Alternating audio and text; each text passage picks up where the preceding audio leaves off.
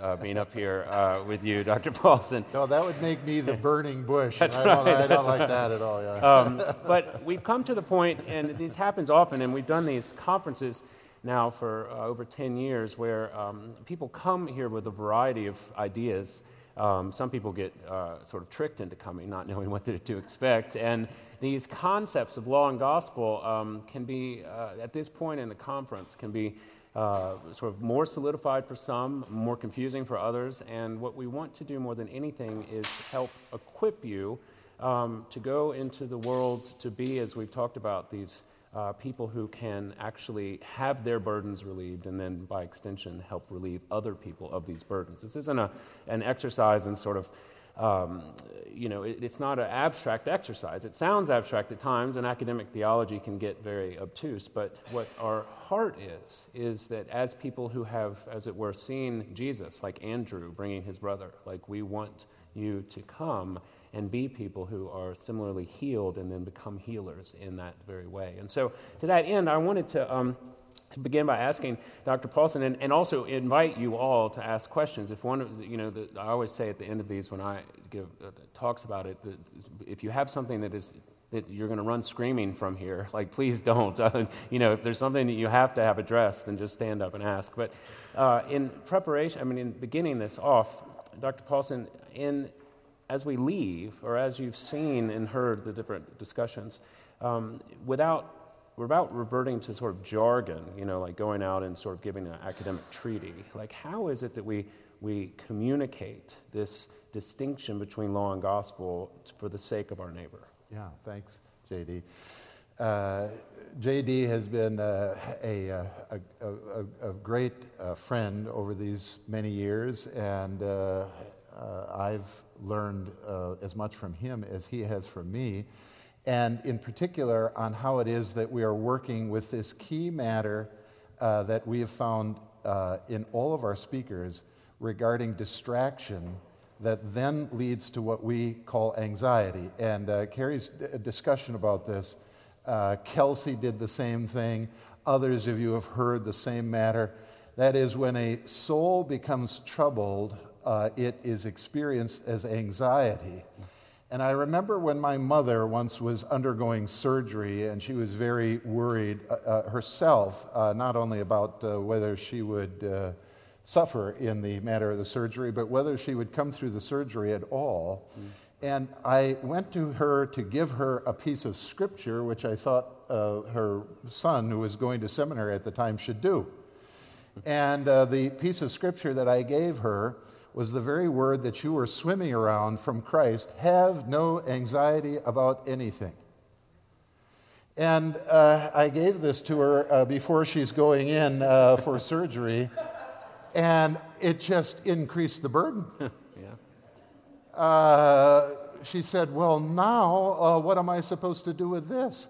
Because I've got uh, I, I not only have the surgeon uh, here, but I've got Christ in my ear telling me not to have the anxiety, which of course I have and can't get rid of. That's my problem. This is what we actually mean by hearing a word as the law. And if you have Jesus come to you and say, Have no anxiety about anything, the first thing that a sinner does with this is take it as a command. All right, now I've heard from my Lord, and He's telling me I have to do something. And the thing that I have to do is rid myself of this anxiety. And as Carrie pointed out, I finally discover if I'm going to rid myself of anxiety, I have to rid myself of myself. how do I do this? I, I can't, I, I, can't get rid of this without getting rid of myself. Then uh, a great lesson was uh, taught to, uh, to me at that time. And I realized that when you heard Jesus say, have no anxiety about anything, Jesus has just been telling his disciples about the birds. No little bird falls uh, without uh, your Lord knowing, and so on and so forth. It's all full of promises. And when Jesus finally says this to his disciples, he's not giving them a command uh, to have no anxiety, to reduce your anxiety, to get rid of your anxiety. Don't carry it around. He is actually giving them a promise. The promise is I know you have anxiety. Now, here, you take this. Take this. This is no anxiety. This is where the no anxiety actually is. Well, take what? Take this particular promise that I give. Because anxiety always comes from the uncertainty of the future.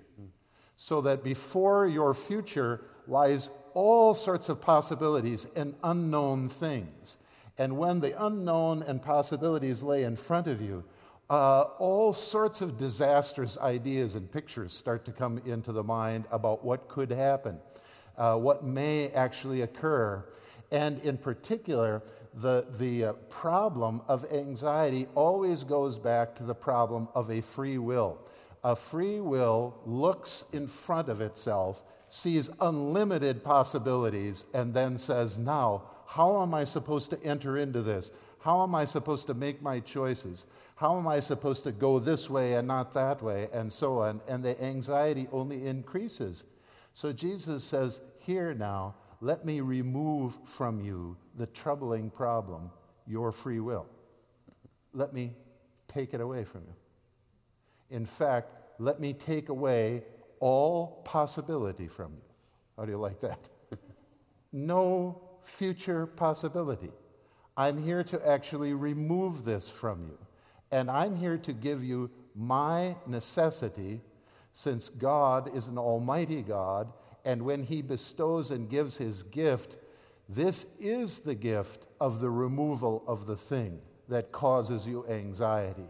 And when you hold and cling to a particular promise, all of a sudden, the thing that causes anxiety is no longer your responsibility.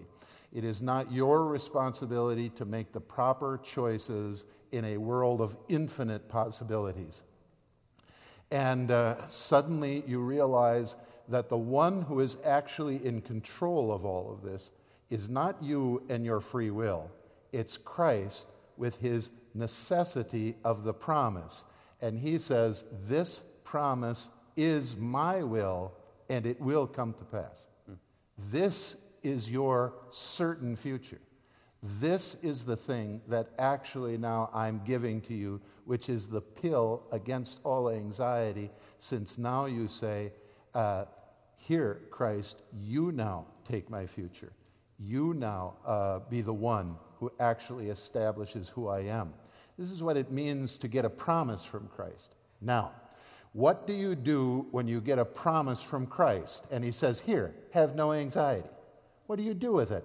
What, uh, what, what do you make of something like that? Of what good to you is a promise?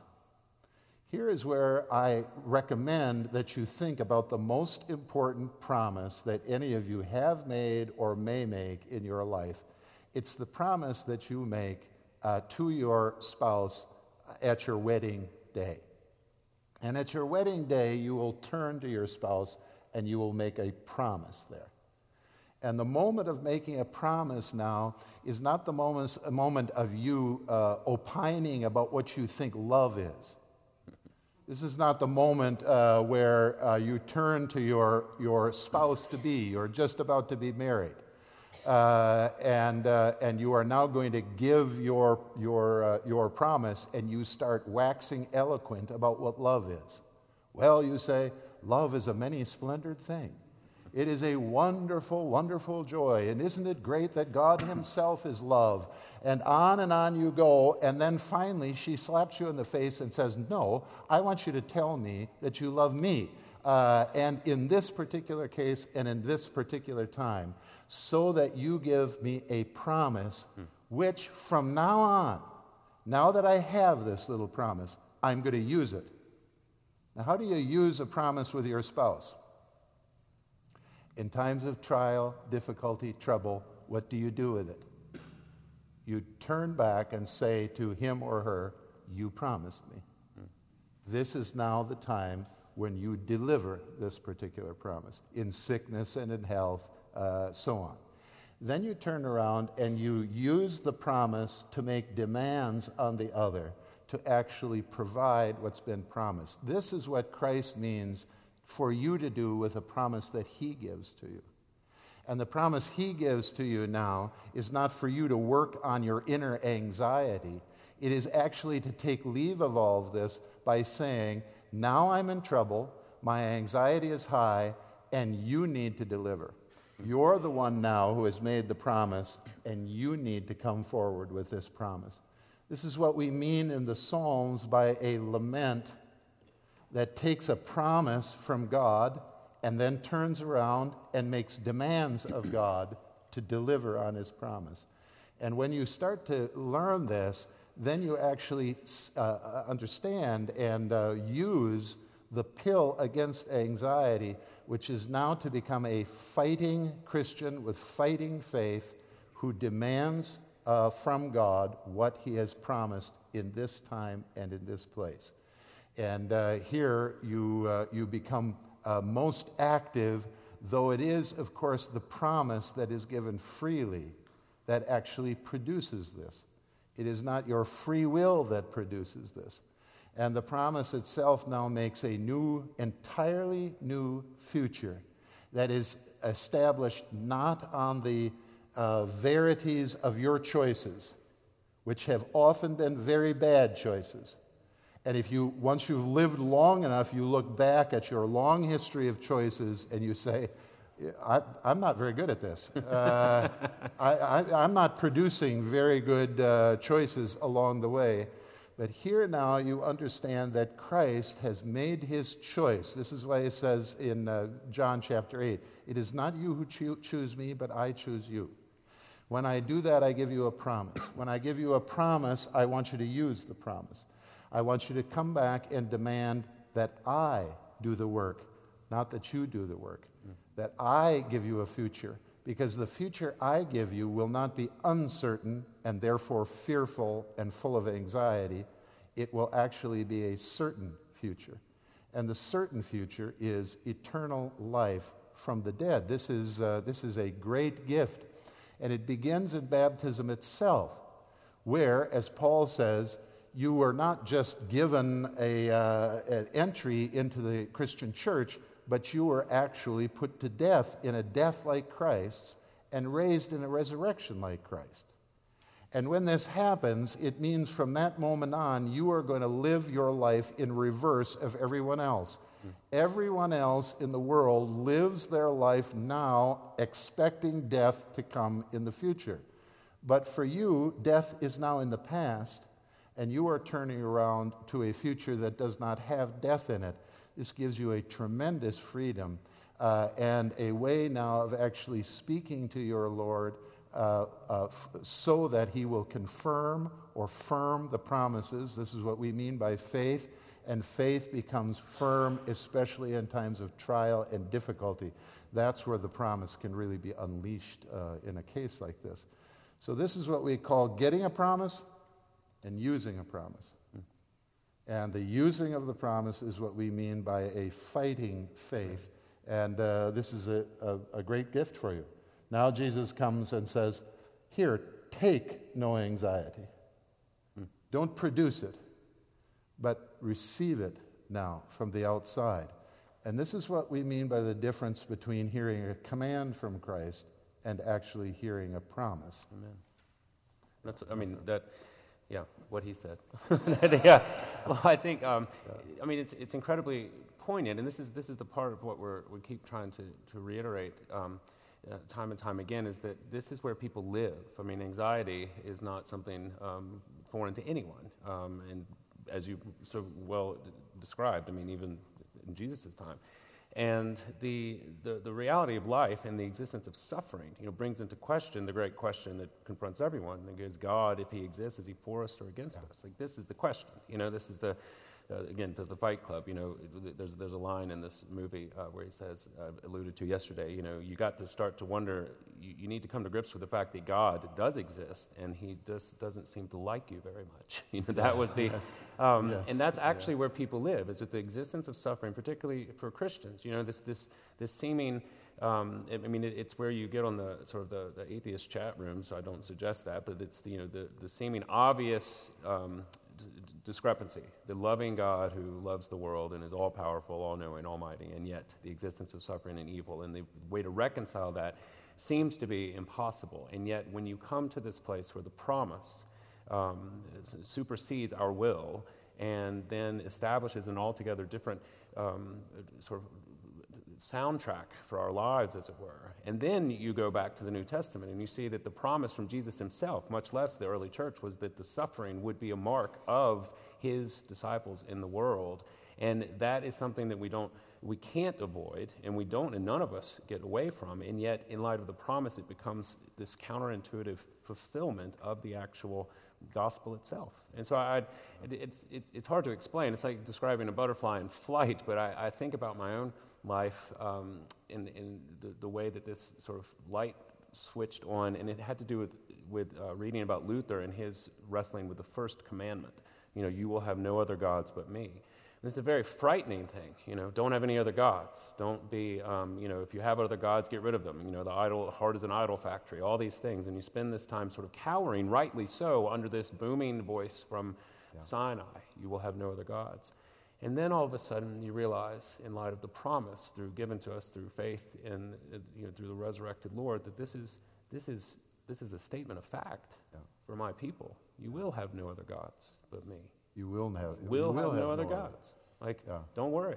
Like, you're going to be tempted and you're going to, you know, you're going to, uh, but I got you, you know, and I'm going to let the leash out far, you know, at times, but I'm going to yank you back, and that might be a little disturbing, but um, you, you will have no other gods. And that changes everything. And I talk about this, the way I describe it in, to my congregants is it's this statement I'm coming to get you. Just read that. Well, depending on who's saying that, that's either the best news or the creepiest, worst news you've ever heard, you know? I mean, right. or I'm, I'm coming to kiss you, you know, that's something like, that's either the most beautiful, sweet, tell me again, grandpa thing you've ever heard, or it's something that keeps you up at night with a gun next to your pillow. And um, that's the difference that mm-hmm. the promise makes. That's the law and the gospel. That's what faith is. Because faith in ourselves is simply a um, attempt to justify against the voice of the unknown speaker saying, I'm coming to get you. But faith in Christ is the confident hope that, or the confidence, you know, that, that, He has spoken this from beyond the grave, that I'm coming to get you. And, you know, through the valley of the shadow of death. And I find that that's the, the beginnings of the way to, to see the actual sort of the, where the, this hits the, the, ground floor of people's hearts. You know, it's not a jargon, it's not an argument, it's not a fight, it's not a, you know, a, a Facebook sort of argument that we get into because we're, we, we want to win points, but it begins to actually unlock people's fear and anxiety in this cage that they're in and sets them free. I mean, I remember you saying that once about, you know, now you're free to to move about the cabin. You know, yes. I'll never forget that. I love that that's the word of absolution. Is that you know you're the, the captain's voice. Yeah, you don't have on. to stay locked in with your seatbelt. That's right. That's yeah, right. you're free to walk about. That's yes. exactly. Well, right. that brings a, that's that's a great question. Uh, that's a segue into this oft heard objection to this sort of theology that we are preaching is that this freedom, you know, this this this idea that, that people will be too free, that there will be somehow that we are promoting or allowing for um, uh, you know, sort of licentiousness or libertinism or, or, you know, whatever the case may be. How do you, how do we, how do you respond when you hear something? Well, I respond uh, by saying that uh, it's, it's impossible. Since what uh, God is actually doing, as I was just describing, uh, when Christ comes, is not give you choices to make with your free will, but to remove your free will, which, of course, is the issue here. Now, uh, when, when, when I first tell people uh, what Christ is doing uh, is coming like a surgeon who now realizes that you've got a problem and a cancer, and the cancer is what you think is the best part of you. My choice mechanism, uh, the thing that allows me to make these choices. And after all, what good is it to be an American if you can't make choices? Uh, don't you have Costco down here? Uh, or some uh, other, ba- well, you've got Walmart and everything. So you go into Walmart and you make uh, just thousands of choices. This seems to be the most important and best part of, uh, of who I am. And Christ comes and says that's what actually needs to be removed. And uh, do, does so uh, now in such a way that initially, of course, we are most fearful that the, the best thing of, of us is, uh, is going to be taken, removed, and we're now going to be forced to do things mm. against our desires and wills. But now our Heavenly Father knows precisely what it is that we need, uh, precisely uh, aside from our own choices and desires, and bestows and gives these things freely to us. The fear uh, for anybody receiving an absolution, then, even for themselves, is I may misuse this. I've just been freed from my seatbelt. I can wander around, but maybe I'll do something stupid, like go over and open the uh, hatch door and, the, uh, and, the, and then kill everybody uh, in the airplane. Maybe that's what I'm going to do, and maybe, how that, that, maybe that's going to work that way because you actually know yourself well enough not to trust yourself with this sort of thing. And so you wonder uh, if uh, the uh, Holy Spirit now, who is the one who will actually replace your free will, is going to make the same kind of mistakes, mm. direct you, move you in the wrong kind of way. But here it is uh, that the gift of the Spirit now is such that we don't have to fear that this is going to happen when you are made a good tree, good fruit will come from it. You don't, uh, you, the tree does not say to itself in the spring, Last year I did not produce very well. Uh, this year I am going to really try. Uh, and I'm going to exercise my free uh, uh, orchard will uh, and I am going to work really hard at producing these. Christ is just telling us this is what will come out of you because I will produce it in you. Now, uh, you know, when we're listening to Carrie, we can start thinking about the, what we mean by the fruits, the spiritual gifts. She's been g- given a wonderful spiritual gift of humor in the midst of trial. This, is, this doesn't come all the time. And some of us get more of it, uh, and some of us gets less of it. But when you hear it, it's a pure joy because now you've got somebody in the, in the uh, midst of the confession of, of uh, trial, difficulty, testing, and so on, uh, who has been given the gift by the Spirit of humor in the midst of it, which is only possible because she knows what the end is.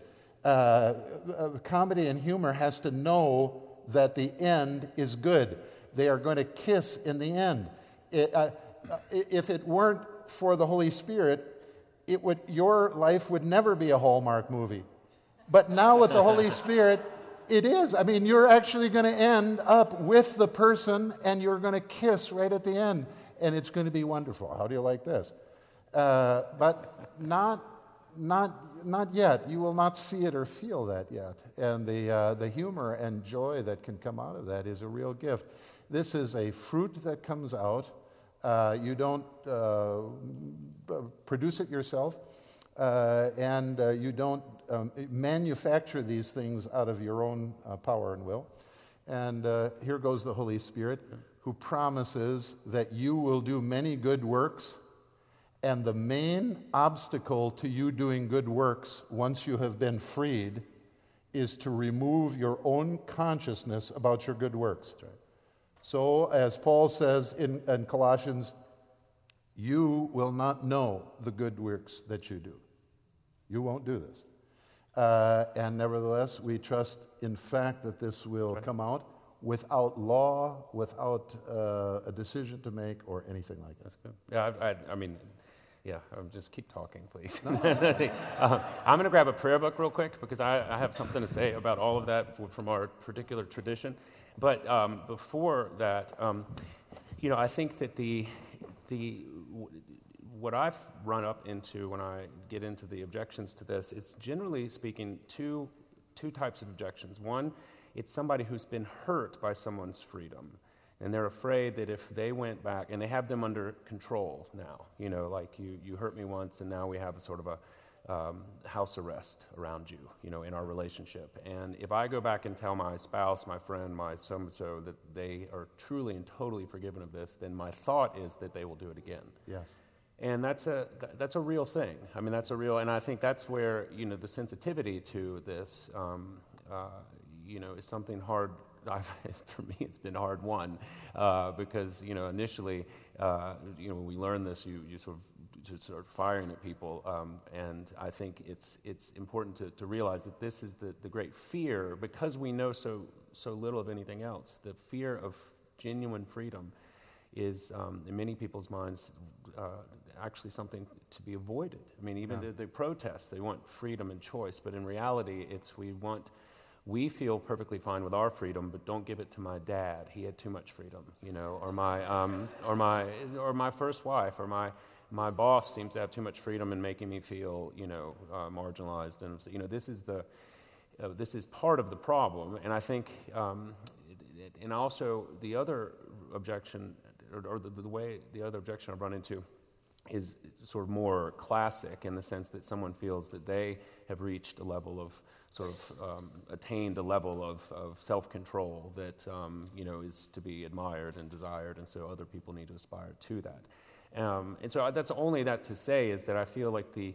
the I keep coming back to, and you have taught me uh, this over many years, is that the the, the reality of the human person before the law is manifest in a number of different ways, but in actuality, it's always the same, like what we spoke about yesterday. It's the fearful creature line and weight of being hit again, you know, hit. Um, and I think that that's the, the picture that we are, um, you know, that I want to have burned into my um, sort of retinas. So when I see people, regardless of what they look like or what they're saying, even or what they're they're doing is that that's actually the person to whom I have been sent in some way, shape, or form to, to give this word of, of freedom. Um, yeah. And because that's what, you know, when people hear their free will has been taken away, you know, backs get up immediately. I mean, Forde, you know, your friend, our yes. hero, blessed memory, um, he said this funny thing once where he said, I get invited to talk about all sorts of things uh, all, and I sign up, I'll accept any invitation to talk on any topic because all I ever actually talk about is the bound will. and so he said,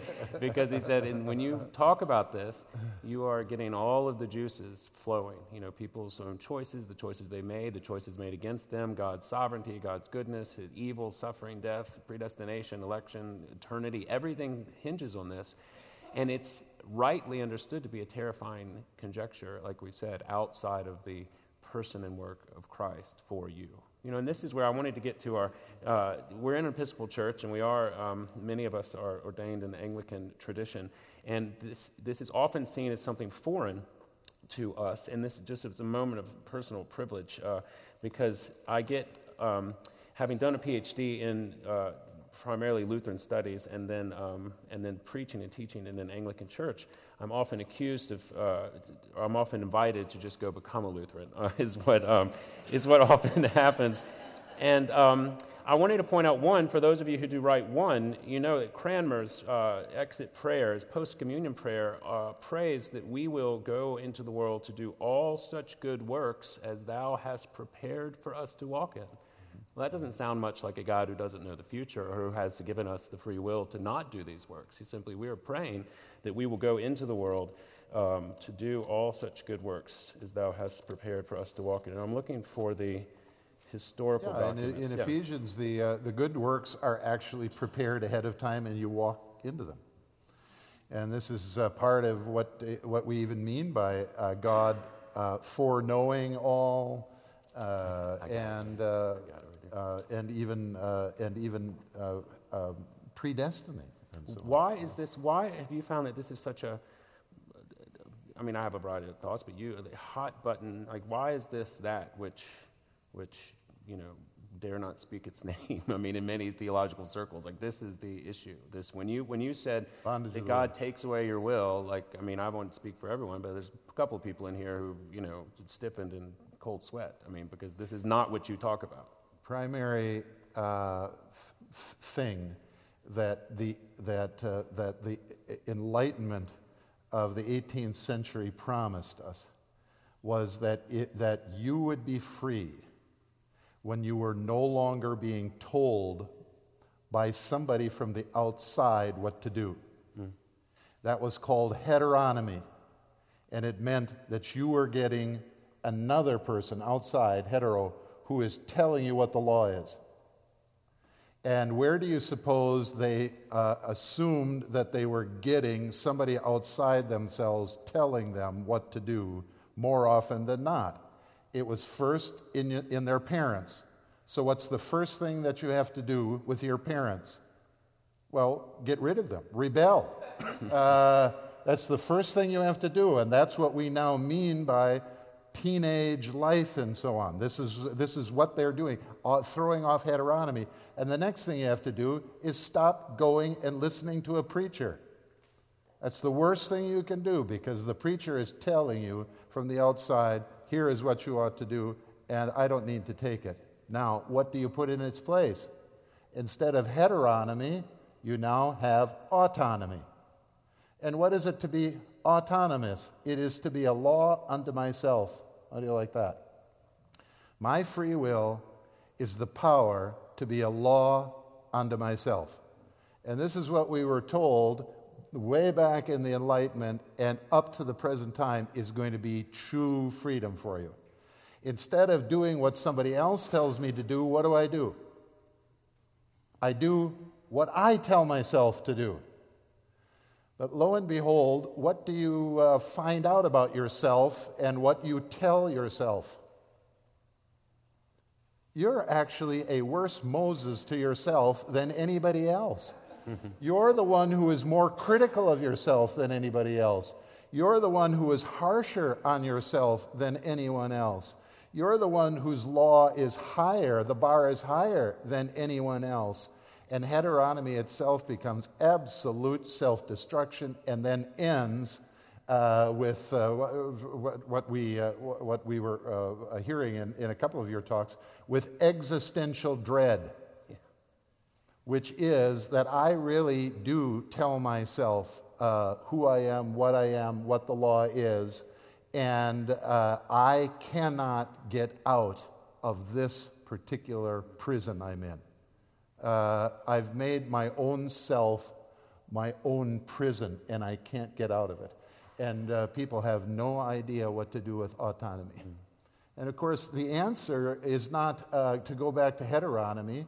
Uh, it is now actually to hear the gospel, which tells you where the law ends, right. but it also tells you where the law does not end. This gets back to your observation. What I'm worried about uh, people who, are, uh, who, who, who operate too freely, and in my family or among friends, I forgive them, and then they turn around and do the same thing again. And they are recidivists. Right. They keep going back and repeating the same problem. Now, Jesus uh, actually tells us two things about this. The first thing is that you have to recognize that with any person, starting with yourself, when you have been given a promise, first and finally in your baptism, and then subsequently, uh, th- these promises are reiterated to you over and over again. You cease being one person who is trying to improve herself, and you become two people. One is the one who has received the uh, promise and is free. This is uh, what we call the new creature. Uh, this is uh, Isaiah 43 Behold, I do a new thing. Uh, do you not see it spring forth? This is a new creature, but the old creature hangs on. Luther used to like to say, the old creature will hang around your neck like an old bag of maggots that you're carrying around wherever you go. And not only will this old bag of maggots be there, but you'll introduce it to other people as if this bag of maggots is really something uh, and really significant uh, and is really going somewhere and doing something and so on. But here we know uh, what Paul means after he gives us the gospel and tells us that Jesus is the mercy seat who removes the law entirely from us. And uh, then he turns around and says, Do we now remove the law? No, we do not remove the law but we put it in its proper place.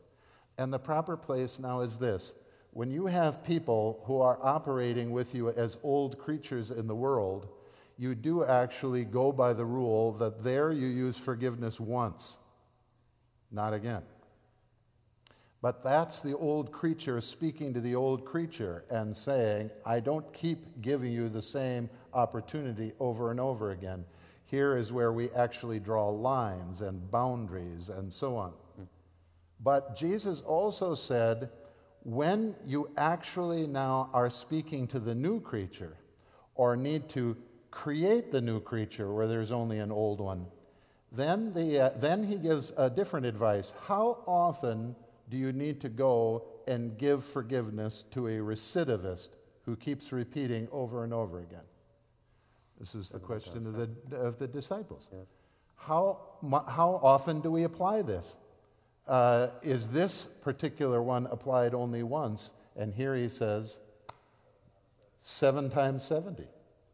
Uh, and here you do keep applying this over and over again. So when you're dealing with the old creature, uh, you use the law and you limit. Uh, but when you're dealing with a new creature, now you, uh, you, you address them and uh, give them absolution 70 times 7. And to learn the difference between these things uh, is really to learn how it is to become an expert user of the office of the keys. Mm. Which one you're taking out to bind, don't do this again. Which one uh, you're taking out to actually release or free. Amen. Well, Dr. Paulson, we could talk. Um, I could talk to you for hours, uh, and we're so uh, thankful for you and your ministry and work. And I do hope, um, for those of you who are new to Mockingbird or new to this concept, that you'll uh, dig into some of the things on the website and some of the other, um, it, it, his first um, conference that he came to, as I talked about yesterday, nine years ago now, is on the web, and it's life changing. I mean, and I'm not alone in that, and, and every subsequent one. I mean, you know, and uh, our heart in all of this, as we conclude, is that you will begin to hear these great concepts of people laboring under the law and you know timidly at first and maybe with great gusto and go to seminary and become a preacher possibly uh, become people who who preach um, something that the world does not know to lost and hurting burdened people that there's actually a um, you know, as we love God and love our neighbors as ourselves, well, as we have been loved by God through the propitiation of His Son, as John says, we now know what love is. And um, so, just as, as, I won't get into, I could give you a whole lecture. I'll send you a link to the, um, the Lutheran roots of the prayer book. Uh, but I do want to just point out one thing as, as you go to church this Sunday, perhaps in the Episcopal Church, is Cranmer knew this. And he knew it so much that he altered the, the, the liturgy at the point of giving people communion with very two particular words that are um, all important for you.